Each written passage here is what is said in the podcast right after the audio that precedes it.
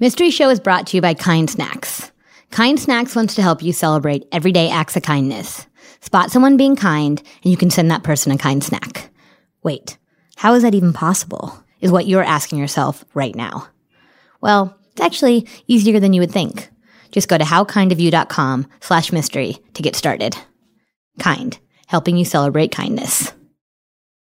From Gimlet, I'm Starlee Kine, and this is Mystery Show. Why is there you? Every week, I solve a new mystery. Why is there me? Mysteries that can't be solved online. Mysteries you can't solve yourself. Why does my mother kiss my father occasionally? Up until now, there hasn't been anyone to help with this. That person is now me. Those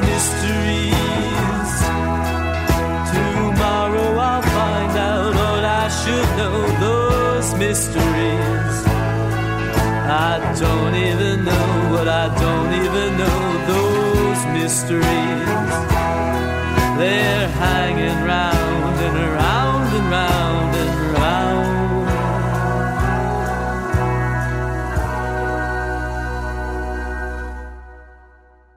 Okay, so what two words do you know about my mystery? Belt buckle. That is a good title for it. That's Carson. He knew me even before I was solving mysteries. That's how far back we go. When you have a mystery, you carry it around with you always. Usually, that happens in your head. But in Carson's case, his mystery fits in the palm of his hand. It's an object that came into his life when he was nine years old in Phoenix, Arizona. There was this kid in our neighborhood named Jimmy Turk who was like maybe a year older than my brother, who's two years older than me. And uh, he was like a troublemaker. I wouldn't go so far as to call him a bad kid, but like, you know, he had a single mom, eh, so he could get away with more stuff than me and my brother because she had to work. And so he, he, he just had a lot of unsupervised time. Likeable, affable troublemaker. Yeah, good guy. Yeah. he never really did anything that bad, you know. It was just like I remember he had like found a stick of dynamite somewhere and he'd emptied out all the gunpowder. From the stick of dynamite? Supposedly, the stick of dynamite was never seen, just the gunpowder was seen. One day, I went over to Jimmy's house and he showed me this belt buckle that he'd found in the gutter. That was what he said. He went for a walk and he found it in the gutter. And it's beautiful. On the front of it, there's a chef's hat, front and center, flanked by a corkscrew, a pan of eggs that are frying, and a toaster. And the pan of eggs, the like eggs are painted, you know, like very carefully with some kind of enamel. So they're like yellow and white. And this is the coolest part of it. You ready? Yeah.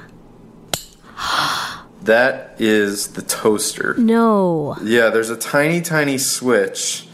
And if you flick the switch, the toast pops up. There's a little tiny toast that comes out? Yeah, little tiny toast, like as big as your pinky nail. They have like a crust and then bread texture on the bread, and then you can push them right back down. It is it is the coolest belt buckle I've ever seen. Think back to when you were a little kid. How badly you wanted to believe the world was full of hidden treasures. Now, imagine seeing that belt buckle. I was hypnotized, Yeah, as you should have been. and I just sat there, I think, in his bedroom playing with it for half an hour, just popping the toast, putting it back, to the point where his mom took him out into the hallway and was like, "You know, Carson loves that thing so much. I think you should give it to him."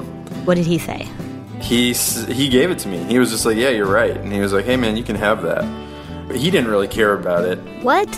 Well, you know, he was like he had dynamite and girls and stuff. Why did he get girls and you didn't? Because you were too young? too young, too tiny, obsessed with miniature toasters.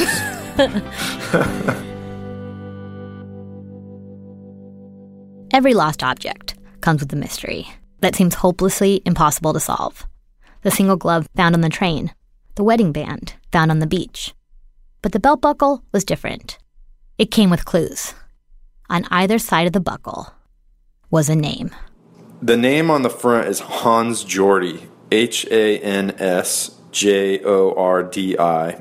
And then the name on the back it says In Appreciation Bob Six, B O B S I X. Hans Jordi, Bob Six. They were the kind of names that demanded to be etched into silver. Who was Hans Jordi? What did Bob Six appreciate him for? Carson has a theory, which he inherited from his dad. My dad's theory, which it's funny, just because he said it, it stuck with me. Bob Six is like a cowboy. He's like organized these like trail rides for like older guys in their 40s, and then they'd go on the trail and have breakfast and get drunk. And Hans was there as the cook, and he was a blast, and they all loved him. Bob Six was just wealthy enough that he had this belt buckle made for him.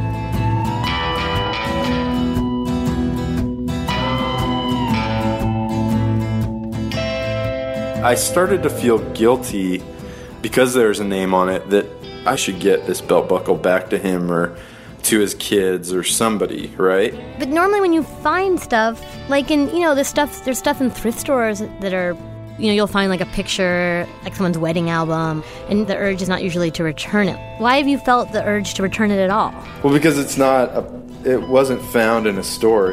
It was found in a gutter. It's like a lost thing, you know? I just thought that it's the right thing to do. How do you imagine he lost it? That's your job to figure out. Oh, I will figure it out. what do you want it when I find Hans and Bob Six, what do you want to tell them? I'd want to say sorry I didn't get it back to you sooner, but I mean, do you ever want to spend your leisure time? I guess you do. Well,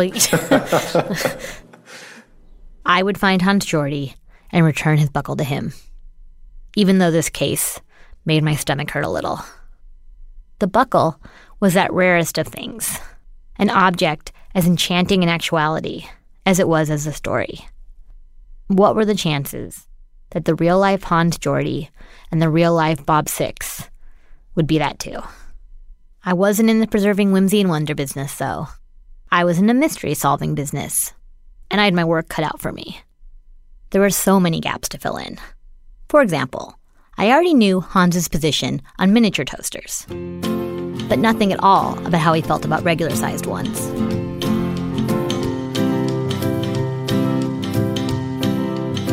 Hello. Hello, is this Donna? Yes. Um, this is, my name is Starlee, and I was calling to ask you a question about an art class that you teach. Oh, okay. Do you remember a student named Hans Jordi? Oh, yeah, Hans Jordi. I remember Hans Jordi. You do? Yeah. This is Donna Beers. I discovered a newspaper item written 10 years ago about a seaside painting class in San Diego that Donna had taught. The class had been free and had taken place on the beach.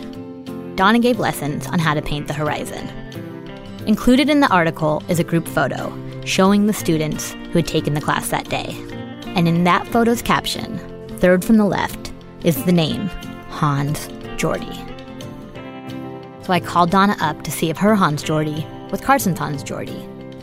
You know, I've had, I don't know, maybe a couple thousand people come to those classes. And I remember Hans more than I remember a lot of the other people. What do you remember about him? He's German. He was an interesting student. I just liked him a lot. I, I, I was very happy to see him in my classes.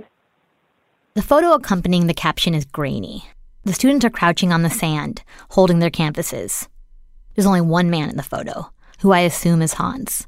He's wearing a hat and mirrored sunglasses. I know a disguise when I see one, and ask Donna for a better description of Hans. I can see his face. I can see his body. I can see him drawing. I can see him sitting in my class. I can hear his voice. I can hear the sound of his voice. There's an actor that he seems like, this German actor that usually plays like a father kind of role or uh, like an in charge kind of guy, and he has that kind of a look. Hmm. I could picture him with like a monocle, but not a skinny face guy with a monocle and a mean face with a monocle, like a rounder face, like a know it all kind of guy. So the monocle was more like professorial kind of monocle. Yeah, let's say he looks professorial. That's a very good term. He'd be like Dr. Finkelstein. Right. Let me see if I can. How about Armin, Armin Mueller Stahl? How did you just find that? What did you type in to get that? Look, look, look in the article. The site, the d-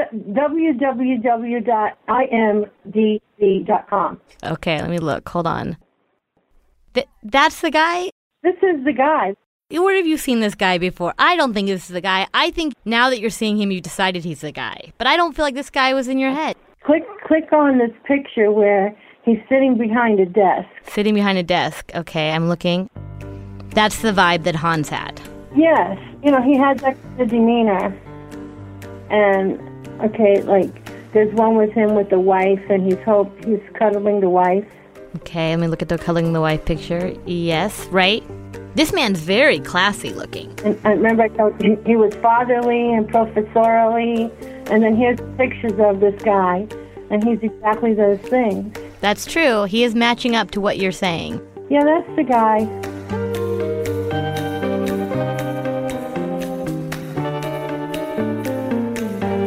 Thanks to Donna, I now had a description of Hans Jordi. Hans Jordi was Swiss German.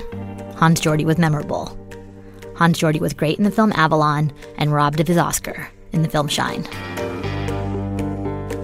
But I still didn't know what accounted for all the chef stuff on the buckle. It couldn't just be random. I asked Donna if her Hans had been a chef. She said she didn't know because she hated to cook. Which, I had to admit, was airtight logic. I'd have to decipher this clue some other way. I bid my first witness goodbye.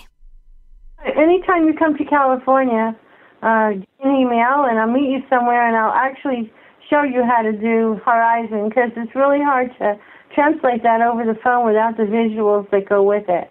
I appreciate that. I've never, I want to know how to see the horizon. We'll hook up. One thing that, that you can do is if you have a, a pen, just hold it right on your nose.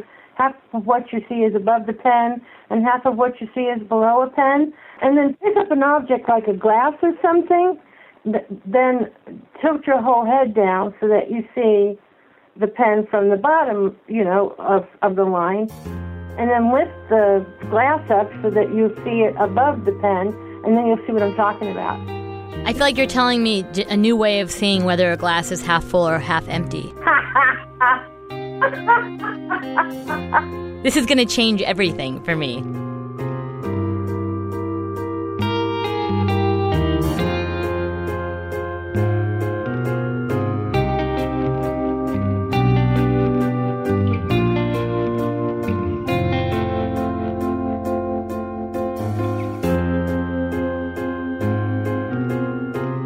My next lead I found on a food blog called The Sated Epicure. On April 14th, 2010, The Sated Epicure had written about a meal he'd had that awoke a long ago memory from his earliest days as a cook. The post said, quote, In 1986, I was on my internship at a casino in Lake Tahoe and tasted my first classical beef daube, prepared by Chef Hans Jordi. At six feet six, Chef Hans was so tall that he had to take his chef hat off to walk around the kitchen. His stride was wider than the wingspan of a small aircraft, and he spoke as fast as he walked. End quote. A chef so tall that he grazed the ceiling, with a stride wider than the wingspan of a small aircraft. That's the language used to describe a superhero, not a human man. Could it be possible that the real life Hans Jordi was even more fantastic than the one Carson had imagined as a kid? Maybe I was in the preserving whimsy and wonder business. I wrote Sated Epicure and told him we had to talk. I was 19 when I first met Hans. In walks this guy, 50 years old, starched perfect chef whites, and he takes us running through the main kitchen with these 80 gallon steam kettles going with soups and stocks, all these various sauces and chowders, things happening all at once, people dicing and chopping, and noise and steam and heat. This is the main kitchen. Boom. And then he swings back through the stairway, and he's taken two or three stairs at a time. He's flying, and we're tripping down the stairs behind him, all seven of us bumping into each other. And I'm like, oh my gosh, he's at least twice my age. And I can't keep up with the guy. Twice, well, everything. Twice as fast in the kitchen and twice as capable of putting out 2,000 dinners at a pop. Twice as capable of standing on his feet till two in the morning on a 20 hour shift. Twice as capable about uh, being in the next morning at four like nothing ever happened. Twice as capable of having a spotless white chef coat while I was covered from head to toe. and and I know that sounds a bit overboard, but it's the truth. My stomach was hurting again. Sated kept bringing up Hans's chef whites, how perfectly starched and spotless they always were. It was hard for me to imagine Carson's buckle fitting into that ensemble. I tell Sated about the buckle and describe for him the pan of eggs, the corkscrew, the toast that pops up. When you hear that, does that sound like Hans? It jogged a memory in my mind of us seeing him for the first time in civilian clothes. Back then, when you got your paycheck, they'd put three drink tokens in your paycheck. So we're sitting at the bar after getting our paychecks, consuming our three free drinks, when we see Hans.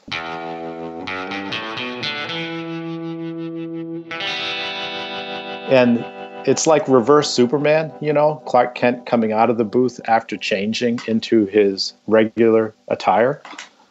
We didn't recognize him at first. I remember saying to Bern, Hey, Mike, that's Hans. That is not Hans. Mike, I swear to God, that's Hans. Watch, he's going to walk toward us. He's in this this white sort of Stetsony looking shirt. He's got cowboy boots and jeans. And he walks towards us, kind of nods, and keeps going. And I said, Oh my God, he, he's a Swiss cowboy.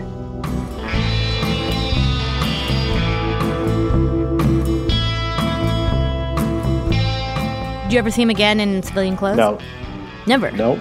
There's a reason I saw him then, and it's 30 years later that I know why. If we didn't catch him coming out of that door that one time, I would have been no use to you.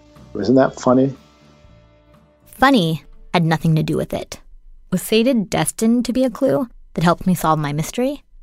Is that really how fate works? Or was that simply how drink coupons work? In Sated's life, this actually wasn't the only time fate had converged with Hans. I was in a situation then where we were we were running out of tuition money. I come from a working class family. Nobody ever went to college. Either I get scholarship money to continue or I need to withdraw from college. We had nothing left. We had nowhere to go. In order to get the scholarship, Sated had to get an A from Hans. Sated didn't tell Hans about the scholarship or his financial problems at all, and he didn't hold out much hope of getting his A. Hans seemed to be so perfect at everything that he had very little tolerance for the limitations of mere mortals. Still, Sated had to try. He worked so hard. After two months, Sated returned home, knowing he was a better chef, but doubtful that he was still a college student. He met with his advisor, who told him Hans had given him an A. Even his advisor was surprised. He told Sated Hans never gave A's. I was told in June that I had gotten the A and that I had received a full scholarship, including housing for the following year. Went back so happy in September, and a new batch of teaching assistants started, and my wife, to be, was in that group. So, if you might not have met her if you hadn't gone back to school. Oh, I would never have met her. That's the whole point. It's it's one of those either or events in life that we experience every day.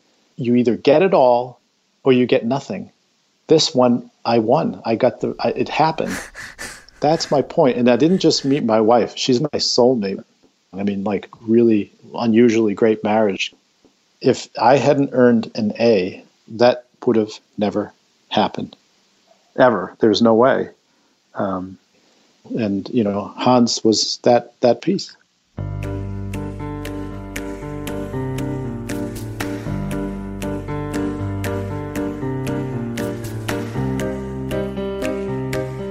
My conversation with Sated had filled out my profile of Hans quite nicely. Hans Jordi was a cowboy, slash chef, slash superhero, slash manipulator of space and time. And while we're on the subject of space and time, Sated hadn't seen or spoken with Hans since his internship ended. That was in 1987. I needed more recent intel. which came to me via a message board posting on a site called webfoodpros.com. The subject heading of the message was this Looking for Hans Jordi.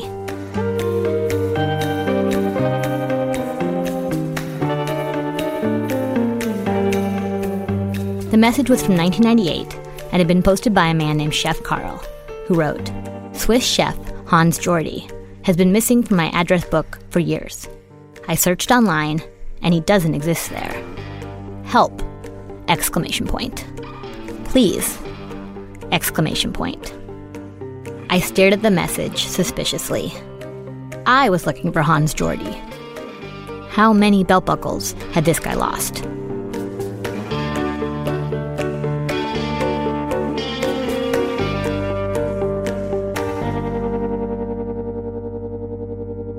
Hello? Hello. I found a chef Carl who owned a restaurant in Houston and called him up. We were all working in the Biltmore Hotel. I started in '62 there, and he was uh, the sous chef that time, and actually I was his helper the first time. Chef Carl knew Hans when they were both starting off as chefs and cooking at one of the swankest joints in Phoenix, the Biltmore Hotel. And so you guys were like really close? Pretty close, yeah. We were all a European crew. That's why, you know, we stuck together. You see, like on the Sunday night, when we were finished working, there was most of the time around 9 o'clock. And the whole crew actually went up to a bowling alley, and we were bowling till about 3 or 4 o'clock in the morning. And we all had to start working 8 o'clock in the morning. Was he a good bowler? You have some good games, and then you have some lousy games, especially when you have too many beers. Chef Carl's looking for Hans Jordi posting had been a bust. It didn't help him find Hans. Mainly this had to do with Chef Carl never logging onto the site again. If he had, he would have seen this comment from a man named Chef Rene. Hi, Carl. I know Hans. Last time I saw him, he was working for a hotel in Scottsdale, Arizona. You should call Bob Bland. I read Chef Rene's message to Chef Carl over the phone. He knew Bob Bland and agreed he was a good lead. Robert Bland, in the 60s, he was the vegetable cook in the Biltmore. And he's still somewhere in Phoenix. He maybe could help you. Let's contemplate for a moment the name Robert Bland. What kind of name was that for a chef? No wonder he had to use a pseudonym. I pulled out my notebook and wrote Bob Bland equals Bob Six. Period. Wait, one more question. Did did Bob Bland have a, a nickname? We just call him Bobby. I added a hook above the period so that it became a question mark. Anyway, good luck with your hunting. Okay, and maybe I might use some of this on the show. Okay, whatever. Okay. Meanwhile, my phone was blowing up with text from my client, wanting an update. I'm kind of too interested for small talk if you just want to jump in. I mean, yeah, this is the only thing I can talk about these days anyway. so, what what do you want to know? Um, who's Hans Jordi? He's a chef. Awesome. He's a great chef with the soul of a cowboy. That's what my dad thought. I know. Your dad was right. Oh, and I I know who Bob Six is. Oh, who's Bob Six? He's a man named Bob Bland. Oh, wow. And what does he do? He's a chef. So does Bob Bland go by Bob Six just because Bob Bland is the worst name for a chef? Maybe. I don't know why he goes by Bob Six yet. But I knew how I'd find out. Carl had told me that Bob Bland still lived in Phoenix. And sure enough, I discovered there was even a competition called the Robert Bland Culinary Salon, put on by the Phoenix Culinary Association. On its website was a page that listed all its members who had made donations. Two long columns with hundreds of names. Toward the top of the first column, I spot Bob Bland. Towards the middle, Hans Jordi. The association had a board meeting coming up. It could not be more clear what I had to do. It was time to return this buckle to where it came from. Looked like I was going to Phoenix.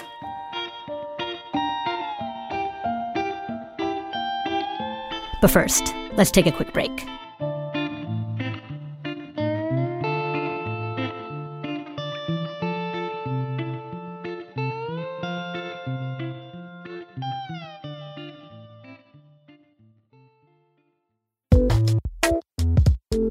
Support for Mystery Show comes from Kind Snacks, such as the Kind Dark Chocolate Cinnamon Pecan Bar.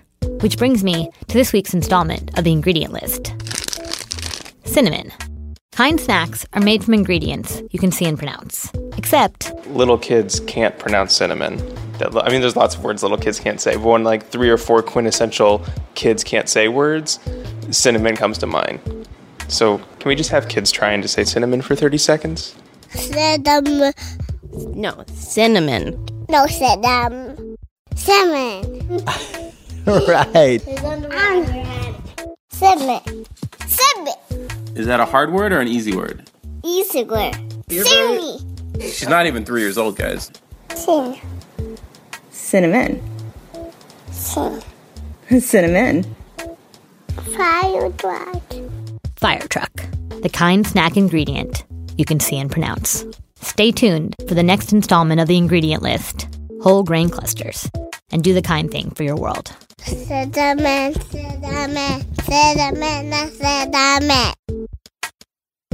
Support for Mystery Show also comes from Squarespace, a quick and easy way to build your website, blog, or online store. In fact, you'll be able to build it so quick that you're going to have all this extra time on your hands that you're not going to know what to do with. So, suggestion three as to how to spend that time. Live as though you're about to fly off to Paris or someplace like that at any moment. Stay out too late every night so as to every morning really be able to feel that stress of almost missing your flight. You should keep a travel bag pre packed full of stuff that you would have just frantically thrown in there. Like a full bottle of water that you'll have to guzzle down at baggage check, but no bottles of shampoo, conditioner, or soap. Maybe throw in a bunch of toothpaste caps, just all loose and rolling around in there. And most importantly, don't forget to forget to renew your passport.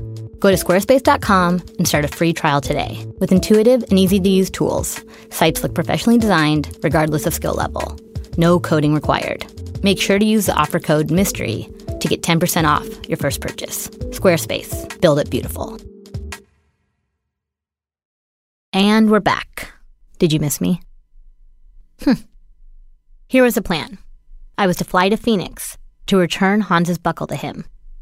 But before I could do that, I needed to get it from the person who kept it safe for all these years in a special place. What do you call it? The jar of. Junk. I was trying to be polite. Carson goes to his hall closet and comes back with a large tin bucket. I'm gonna dump it. The good stuff's at the bottom. Much like his theory about how Hans got the buckle, Carson's storage system for it came from his dad, too. Oh yeah, my dad, he had these like junk collections when he was a kid that have now become my junk collections that are just kind of like every tiny object that we've like accumulated through our youth. In other words, it's a scrap bucket. That's from Aladdin's Castle. That was our arcade growing up.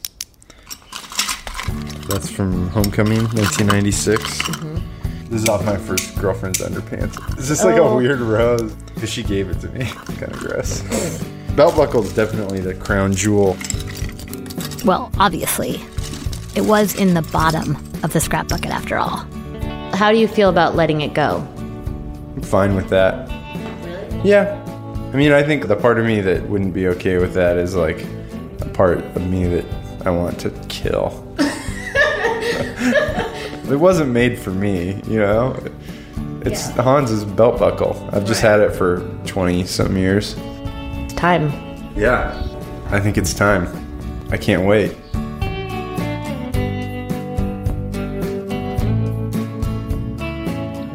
I slip the buckle into my backpack. On the flight to Phoenix, I keep the bag on my lap the whole time. And even then, check constantly that the buckle's still in there. After all these years, it'd be so like me to lose it.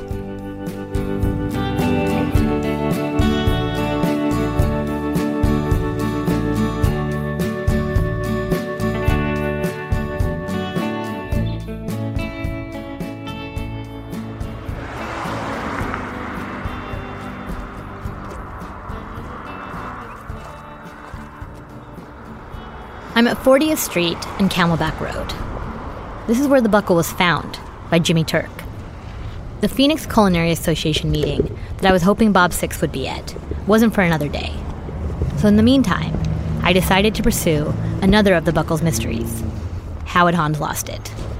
Maybe I'd get lucky and spot an obvious clue nearby, like a belt buckle factory. Hello? Hey, What are you looking at?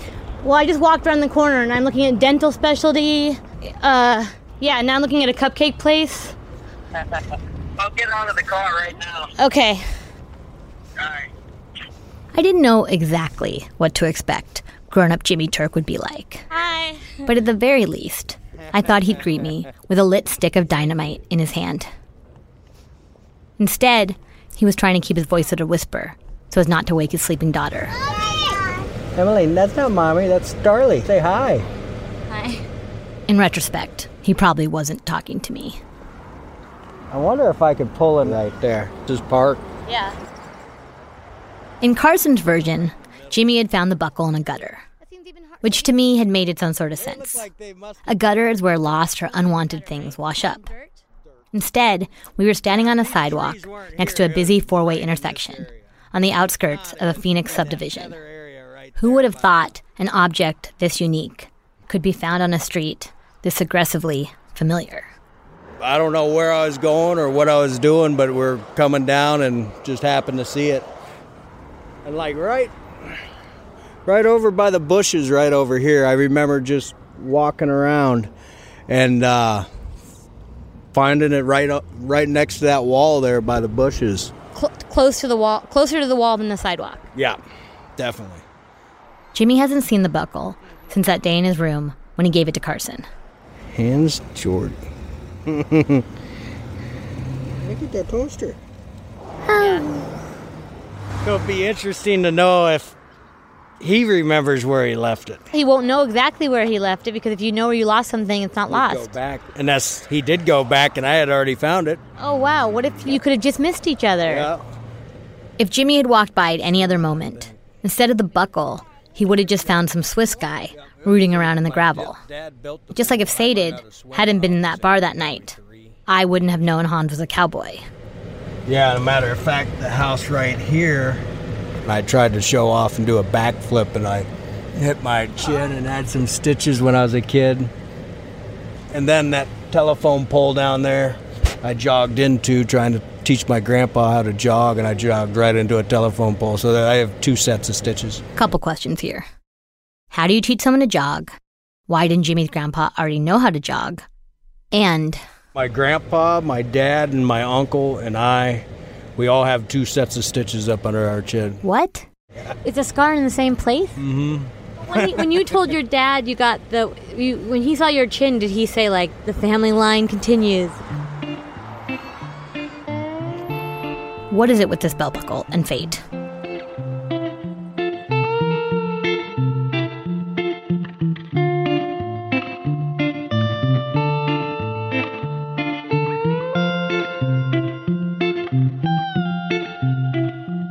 head to my next appointment I've arranged to meet Chef Rene, the chef who answered Chef Carl's query on webfoodpros.com.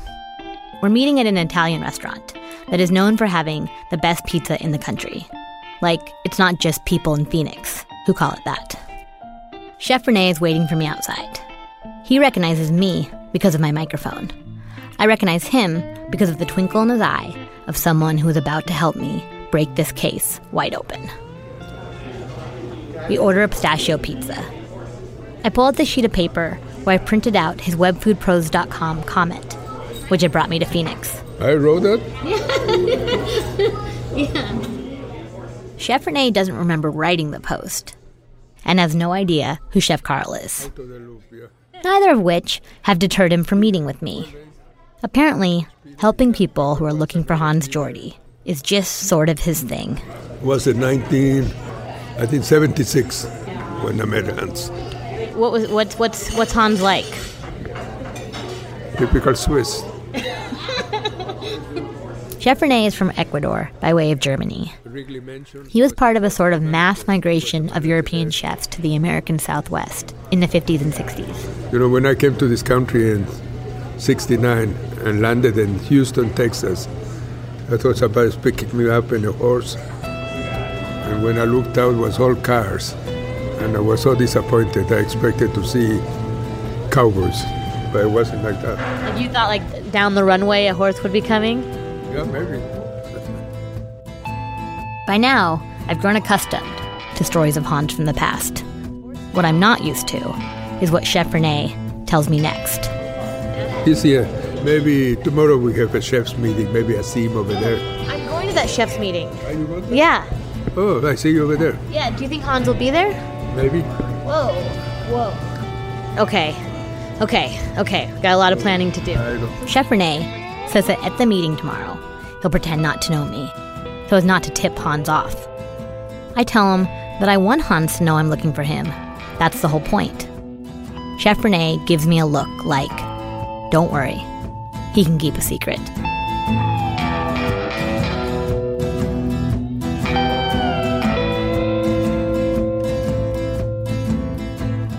Go to the next item. So I'm going to get to manager's report. I get tons of stuff. Stop me for any questions. Feel free to you know add input. Back in the day, the Culinary Association of Arizona's gatherings took place in the elegant hotels and resorts where the chefs worked. There were fancy spreads, multi course dinners, ice sculptures. Now the meetings are held pretty much wherever the association can call in a favor. First of all, I want to thank Advantage Waypoint for office here today for hosting us. If you know places that would host us, country clubs, hotels, whatever. About a dozen chefs are gathered in the conference room. I take a seat next to a man who looks to be in his late 60s.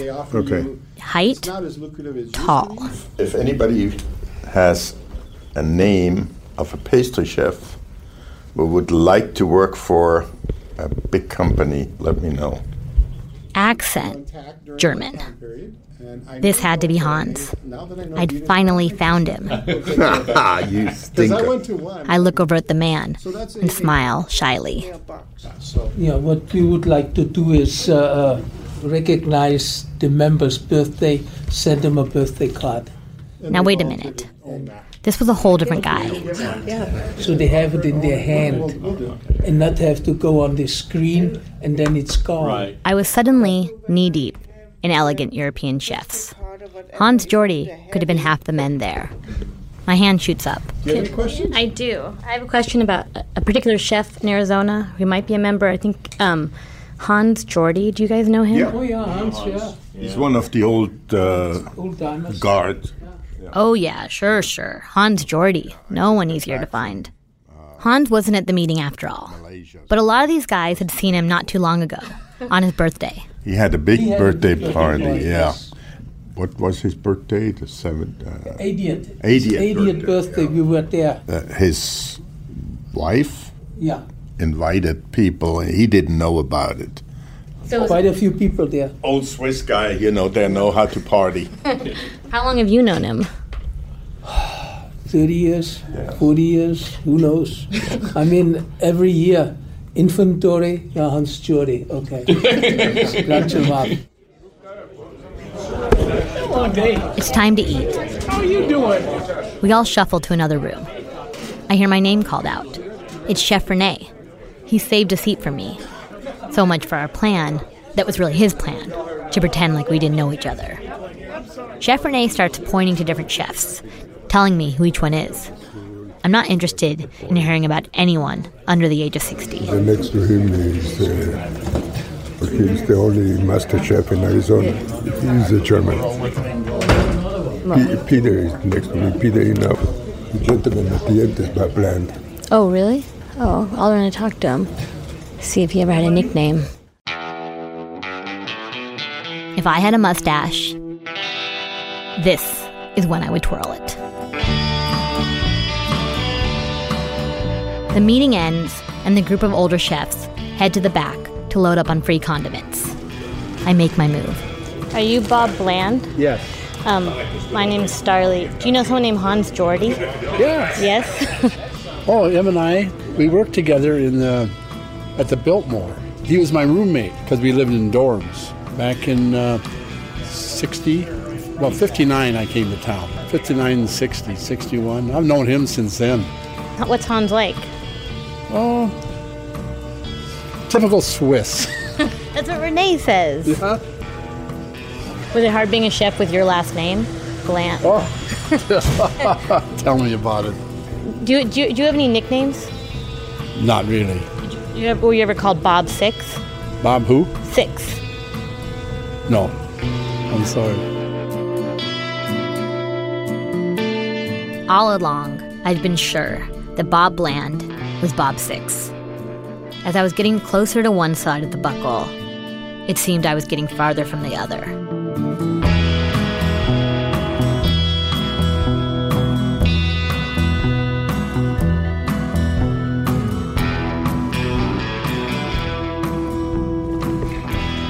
Hi. Chef Renee's arranged to have me and Hans meet up at his house. He's even found an old belt buckle of his own to wear for the occasion. It has a horse head on it, made out of pieces of turquoise. I called him up and uh, he recognized my voice right away. I said, There's somebody from New York that wants to interview you and say, I cannot tell you what's all about, but He said, ask anything. Huh? That's Chef Renee's wife, Gloria. If it was me, I would say, who? Why? How? Oh, now those were good questions. I need to remember them on the next case. He's probably coming any second, right? Chef Rene can't sit still. He keeps looking out the window to see if he can spot Hans's car. I don't think he drives a sports car. Hans is supposed to be there at 5:30. At 5:31, Renee takes out his cell phone and calls him. Are you on the way here? Okay, bye bye. I'm excited. Yeah. This is something that wasn't wasn't in, in our program today. And at 5:32, Yeah, he's here. he's here. He's here? Yeah. Hi, how are you? Hi, Gloria. Hans Jordi walks through the door.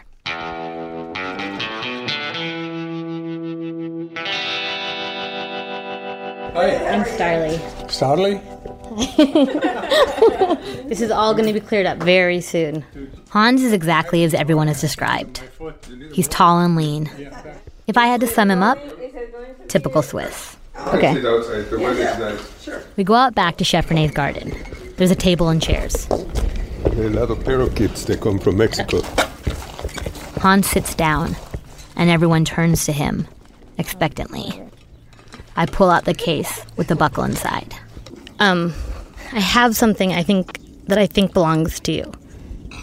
You're Hans Jordi, right? That's right. I'm Hans Story. And what would you like to know? Well, I, I want to know so much, but let me give you this back first. Do I know what's in it? I don't know. I don't know. Oh, yeah. Well, I told you. Oh my God! Wow. How did you find that? So this this is this was yours. yes. It was. Yes. See, uh, even my name is on it. Yeah, I know. That's how I found you. Do you remember when you lost this? We had uh, we had a break-in at the house. This was stolen from you? Yes. You know, I even went to some pawn shops to look for it, but I knew I probably never could find it again. And Bob Six.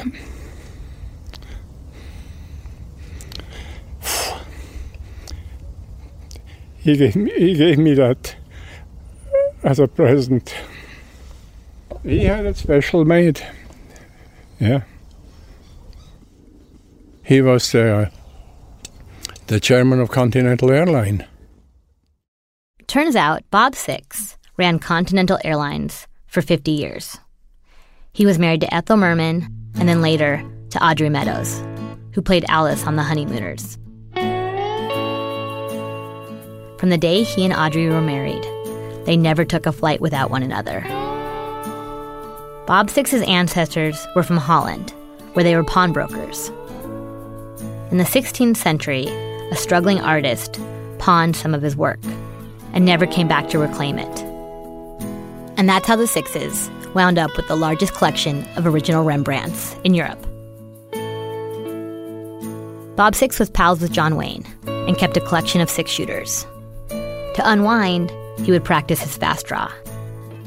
He loved gimmicks and stunts, In the 70s, he hired magicians and Playboy bunnies and baseball players to entertain the passengers on flights too short to show movies. He once received as a gift a little Jaguar cub from a Continental pilot. Bob Six named the cub Whiskey and brought him to work with him.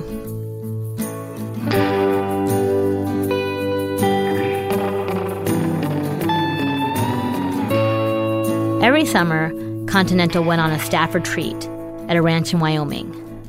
Hans Jordi was the chef. all those airline executives, and you know there was 150 of them. Uh, I cooked for them.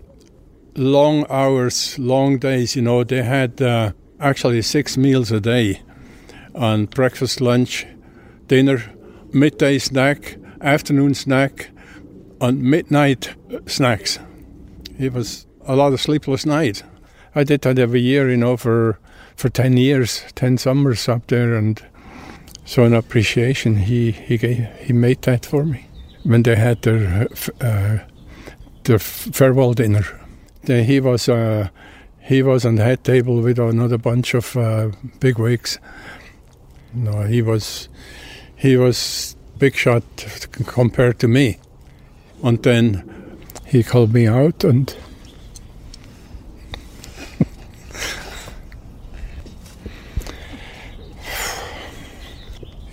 Wow.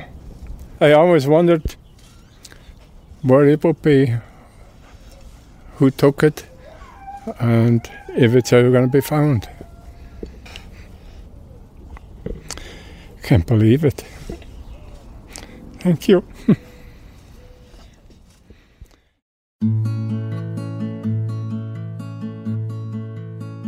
Do you have any messages to my friend who had it this whole time? Yeah, I want to I want to thank thank him uh, for being honest about it, you know, and give it back. And uh, I wish him well. He always felt bad that he had it, but he didn't know how to find you. The only thing he could guess, he thought you were a chef, and he thought you were a cowboy. That's probably true. hmm You're a, sh- you're a chef and a cowboy. I was, I was then, because the uh, the ranch I worked on, we had 150 guests and they had uh, 20,000 head of cattle, and we were riding horses almost every day and chasing cattle around.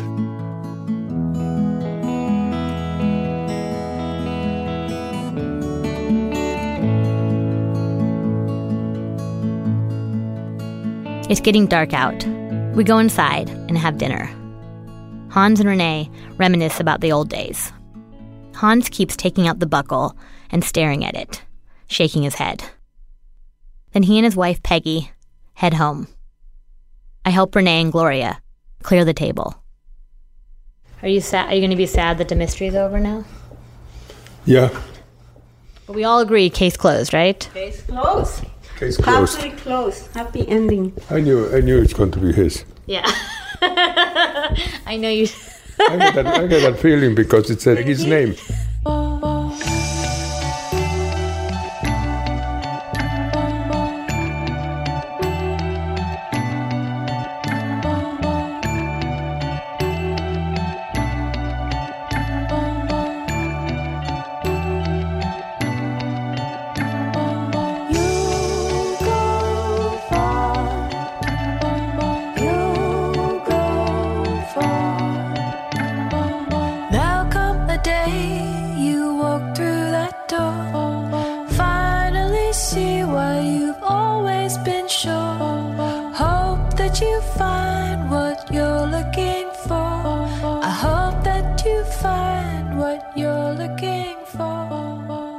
Mystery Show is produced by me, Alex Blumberg, Melinda Shopsin, and Eric Mennel.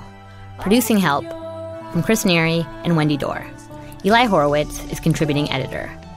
Thanks to John DeLore and Matt Lieber. White Dove made the original score for this episode. Closing song by Emmy the Great. Opening song by Sparks. Arthur Jones, I'll never get tired of your logo. Thank you to Larry Lewis and to our littlest helpers, Zazie, Calvin, Samira, Winona, and Leo. I also wanted to say that if you haven't heard the great shows Startup and Reply All. We have less in common than I thought. Find them now on iTunes or at gimletmedia.com. And congratulations, Mr. Woobers, whoever you really are. You were the first to get the honeymooner's clue from last week's show, or at least the first to tell me you got it.